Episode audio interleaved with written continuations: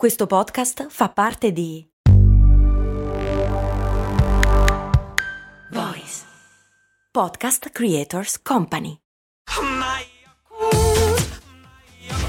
Se a volte ti senti così, ti serve la formula dell'equilibrio.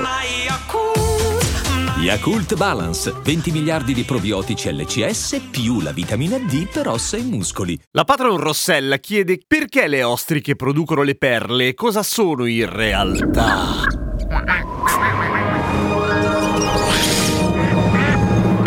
Cose molto, cose molto umane Con Gemcast è molto umano Ogni giorno un nuovo argomento Ci divertiremo con CM Ciao, sono Giampiero Chester e questa è Cose Molto Umane. Perché le ostriche producono le perle? Perché sono così, gli piacciono le cose un po' alla moda, il bling bling. No, ovviamente non è per quello il motivo. Allora, avete in mente quando vi infilate una scheggia nel dito di, di quelle che vanno in fondo e non si riescono più a tirare fuori? Ecco, quello che succede, che ovviamente non è che la scheggia entra in circolo e inizia a vagolare per il nostro organismo, bensì molto astutamente il nostro organismo isola qualunque corpo estraneo dal resto resto del corpo per evitare che faccia casino. È la stessa cosa che fanno le ostriche e per la cronaca lo fanno tutti i molluschi capaci di fare le conchiglie, cioè sì, teoricamente esistono anche le perle di cozza. Perché non si portano le collane di perle di cozza? Probabilmente perché fanno cacare. Però le perle di ostrica sono quelle che si usano perché le ostriche hanno una madreperla, cioè la copertura interna della conchiglia o delle valve particolarmente piacevole allo sguardo perché perlescente e a noi ci piace quella cosa lì dei colori che è un po' quella rifrazione bizzarra della luce che lo rende eh carino. Ma il meccanismo sarebbe uguale per qualunque bestia simile. Cosa succede? Che a un certo punto qualcosa entra nell'ostrica. Di solito si dice che è un granello di sabbia ma in realtà può essere qualunque cosa anche di natura organica. Persino il cibo che finisce nel posto sbagliato e automaticamente l'ostrica per evitare che quella cosa causi dei danni semplicemente marcendo o irritando i tessuti o impedendo la crescita, insomma è un corpo estraneo che non ci dovrebbe essere, ricopre appunto il corpo estraneo in un sacchetto di cellule che a loro volta iniziano a secernere la sostanza che poi diventa la perla. Si chiama aragonite e non è molto diverso chimicamente da quello che sta fuori, cioè dalla conchiglia. È carbonato di calcio, solo organizzato in un modo molto più fancy. Strato dopo strato, il carbonato di calcio aderisce alla colla proteica che ha incapsulato il corpo straneo e strato dopo strato diventa una perla. Generalmente le perle, quelle che sono rotonde, perfettamente rotonde, sono quelle di coltura, cioè che che vengono fatte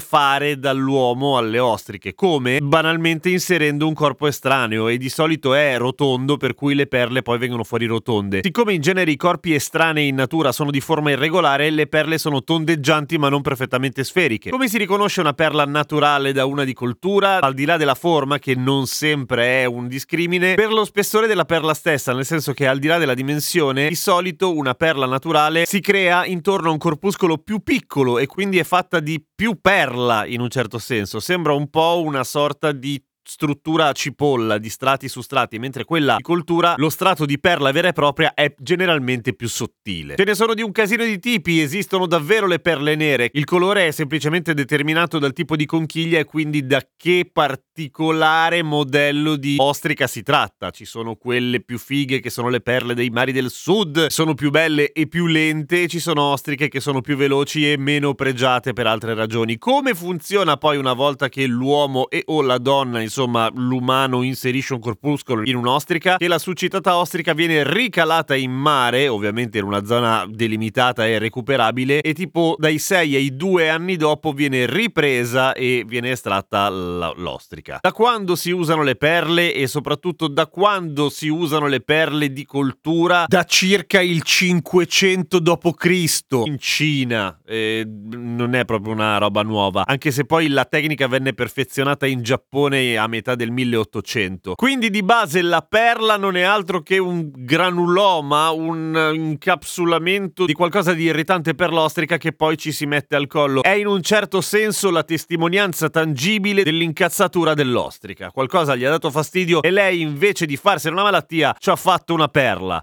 I- imparate dalle ostriche. Siate ostriche, fate perle dei vostri giramenti di cazzo. Questo è un messaggio motivazionale offerto da Cose Molto Umane, che torna domani.